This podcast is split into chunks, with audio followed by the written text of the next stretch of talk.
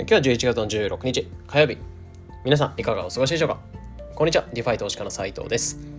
このチャンネルでは聞くだけでわかる仮想通貨っていうのコンセプトに普段ニュースだったりとか考え方っていうのを発信しています。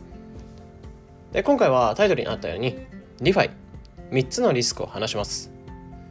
ということで、え、リスクについて、まあ、 DeFi をやっていく上でのリスクについて今回話していこうかなというふうに思います。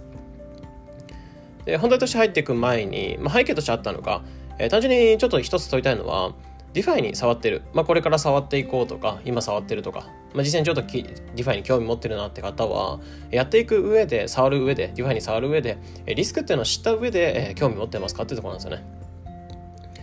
もちろん DeFi に関してはやっていく上、まあ、その DeFi を使っていく上で稼げるっていうのは間違いないのかなというふうに思ってます。ま一応利回りに30%とかっていうのをリスクをとして、まあ、例えばステーブルコインを使って、えー、預けていくとかっていうのをやっていけば変動が少なく済むのでリスクを落としても、えー、しっかりリターンってのを得られていくっていうのはもちろんそうですしリスク取ったら500%から1000%利回りが500から1000%ぐらいっていうのも全然あり得るんですよね。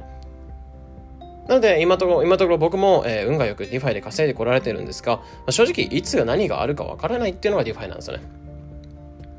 まだ正直、まあ今30兆円ぐらい、全チェーンで合わせた時に30兆円ぐらいのお金が入ってる、動かされてるってとこではあるんですけど、まあかなり成長してきてる分野ではあるんですけど、まだ発展して途中の分野ではあるので、まあ地盤固めみたいな段階だと思ってるんですよね。なので、そういったリスクだったりとか知っておかないと何かあった時に、え、知らなかったよでは済まないので、正直今までよりもリスクってものはまだまだあるのかな、DeFi ってまだ全然リスクあるんかなというふうに思うので、単純にリスクを知ってるのと知らないとでは、触る上でのメンタル面とか、まあ、気をつける、資金面とか気をつけたりとか、メンタル面でこういった部分気をつけた方がいいかとか、まあ、その前もって何かを知っておくってことが重要だと思うので、えー、そこを気をつけるか否かの違いにつながってくるんかなというふうに思いますね。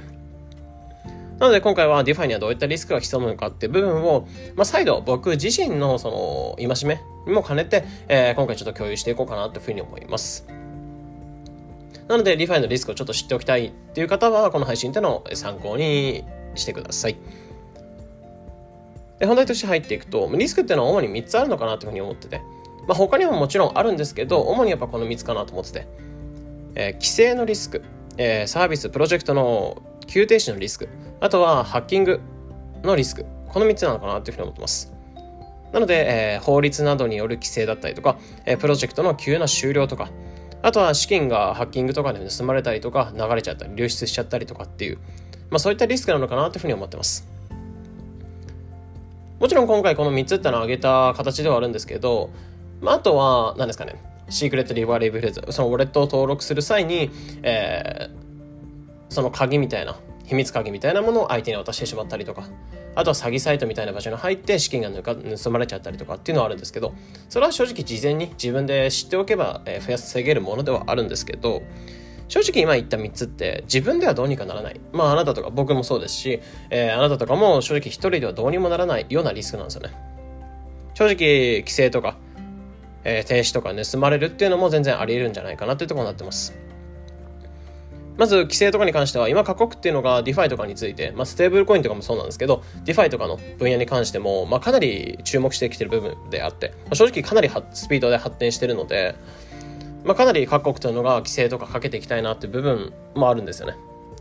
やっぱり銀行とか金存の金融システムっていうのは破壊しかねないものではあるので、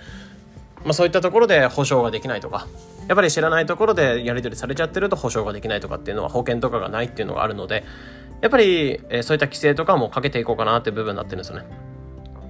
なので日本とかだと、またその会議が行われたとか、そのステーブルコインとか DeFi についての会議が行われてたとかっていうのがあるんですよね。なのでこういった規制が急にかかってしまって、プロジェクトが使えなくなる、DeFi が使えなくなってしまうっていう、まあ、ちょっと動きづらくなるって部分もあるのかなっていうふうに思います。二つ目、えー、プロジェクトの急な停止っていうかに関しては、まあ、とある DeFi とかによっては詐欺プロジェクトとかっていうのはもちろんあるんですよね。なので資金をなんかそのローンチローンチしたのでそれでちょっとなキャンペーンみたいな形で、えトークン配布します。なのでちょっと資金を上げ続けてくださいみたいな感じで、まあ、人を集めてって、え資金量っていうのをいっぱい持った上で、えその資金を持ち逃げするみたいなものも全然あるんじゃないかなっていうふうに思うんですね。なのでそこのプロジェクトだったりっていうのは見極めももちろん必要になるかなってなってます。あと3つ目のハッキングに関しては、正直有名な、最近だとクリームファイナンスってところで、えー、かなり大きな資金っていうのは盗まれちゃったりとかっていうのがあったんですけど、えー、有名な DeFi プロジェクトの弱点について、ハッカーというのが今でも正直いろんな DeFi っていうのを除いて、えー、正直そのハッキングしてしまったら穴をもう通してしまってるので、でそこからもう垂れ流しみたいな、お金が垂れ流しみたいな感じになってしまうので、やっぱりそこのどれぐらいのセキュリティがあるかとか、っていうのも気にしながら見ていくべきかなっていうとこになってます。なので、この3つの規制停止、ハッキングのリスク、この3つのリスクっていうのはしっかり理解した上で DeFi に触るべきかなっていうとこになってます。じゃあ、あなた一人にできることではない、どうにもならないってところで、リスクをちょっとしょうがなく許容するしかないのかってとこなんですけど、まあ、正直このリスクに備えてやっておくべきこと、やれるべきことっていうのがあって、まあ、それが、主に3つくらいかなと思ってて、ここでちょっと話していくと、えまずよくリサーチすること、触る上でリサーチすること。で、二つ目が余剰資金の範囲内でやること。あとは分散してお金を入れること。まあ、この3つくらいが結構いいのかなというふうに思ってます。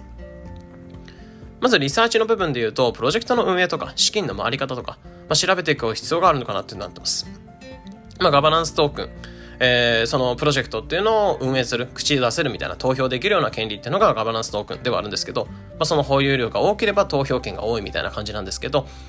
で、そのガバナンストークンとかが配布されてるのかとか、まあ、どういった仕組みで運営ができるのかとか、あとは流動性高いか、資金が滞りなく動いてるか、資金がちゃんと入ってるかって部分を見ておくとか、などそういう部分はしっかり、えー、触っていく上でリサーチしておくべきかなってとこになってます。二つ目の資金便利、えー、余剰資金の範囲内でやるってことは、正直資金の、まあ、自分の資産、持ってる資産の10分の1から5分の1ぐらいでやることをお勧めしたいなというふうに思います。例えば100万円あるんだったら10万円から20万円ぐらいの範囲内でやること。正直そういうふうに少なめに余剰資金の範囲内とかでやっていけば、例えば100万円でフルベットするんではもちろん利回り高くなるんですけど、リスクがあった時に全財産失ってしまうみたいなこともあるので、えー、ある程度10万円、20万円とか、もう少し入れてもいいと思うんですけど、まあ、人によってはそこは管理しながら、え、そういったリスクが降りかかってきた時のダメージとか怪我が少なく済む資金量でやっていくべきかなってところになってます。3つ目ってのが、え分散、分散投資っていう意味で、いくつかのプロジェクトに資金を分けながら、え入れていくことが一ついいかなっていうところをお勧めしますね。ま、例えば10万円で利回り20%狙う場合に、一つのプロジェクトに20万、あ10万円とか全部入れちゃうんじゃなく、例えば、3万、3万、4万みたいな感じで、まあ、例えば、10万円だったら、パンケーキスワップに3万、例えばベーカリースワップに3万、あとはコンパウンドとかに4万みたいな感じで、ちょっとレンディングとかファーミングとか変わってきちゃうんですけど、そういった形で利回りが高いところ、20%、同じ20%だっても20%のものを3つに分けるみたいな。感じでやっておけば、例えば、えー、さっき言ったように、ベーカリースワップとかパンケーキスワップ、まあ、BSC だから同じチェーン使ってるんだったら、例えば、まあ、一つイーサリアムとかアバランチに変えてみるとか。なので、使うチェーンとか、どのチェーン使ってるのかってところで、イーサリアムだけに偏るんじゃなく、例えば BSC とかアバランチとかソラナとかに分けてみるとか。という感じでチェーンで分けたりとか、プロジェクトで分けたりとか、という感じで資金はある程度分散させていく。まあ、そこも一つリスク管理としていいのかなってところになってます。なのでこういった、えー、リサーチすること、まずリサーチすること。で、資金は余裕範囲、余裕の範囲、余剰範囲、資金でやろう、やること。で、三つ目が分散してお金入れること。まあ、この三つが一つ重要かなってところになってます。なので、ここまで話してたのは、規制とか停止とかハッキング、そういったリスクはもちろん、えー、 DeFi にはあるよ。まあ、そこをリスクを理解した上で触っておいてほしいなってところ。なのでそういったリスクが降りかかってきた時に怪我が少なく済むようにリサーチしておくことだったりとか、資金を異常、資金の範囲内でやること、あとは分散投資しておく。こういうことでリスクを減らしていく。まあ、ここが一つ重要かなってところを話していきました。で、最後にちょっと話していくのが、えー、もちろん DeFi っていうのは稼げるんですよね。まあ、稼げるからこそ、正直リスクっていうのを最大限に理解をして、正しく使っていけば、その良さっていうのを最大限に活用して、え利回りも高くやっていけるって部分はあると思うので、まあ、正しく使って正しく稼いでいく。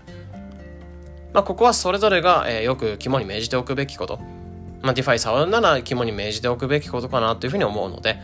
まあ、今回話してたリスクだったりっていうのをよく理解した上で、個人、まあ、それぞれ個人が、えー、どういうふうにリスクを回避できるか、リスクを落としていけるかって部分を気にしながら、えー、リターンを狙ってきてほしいなというふうに思います。というところで今回は DeFi のリスク3つっていうのを話していきました。まあ、このような形でこのチャンネルでは仮想通貨についてできるだけ分かりやすくお伝えしております。日々の情報収集やトレードにお役立てください。それでは長くなりましたが、良い一日を。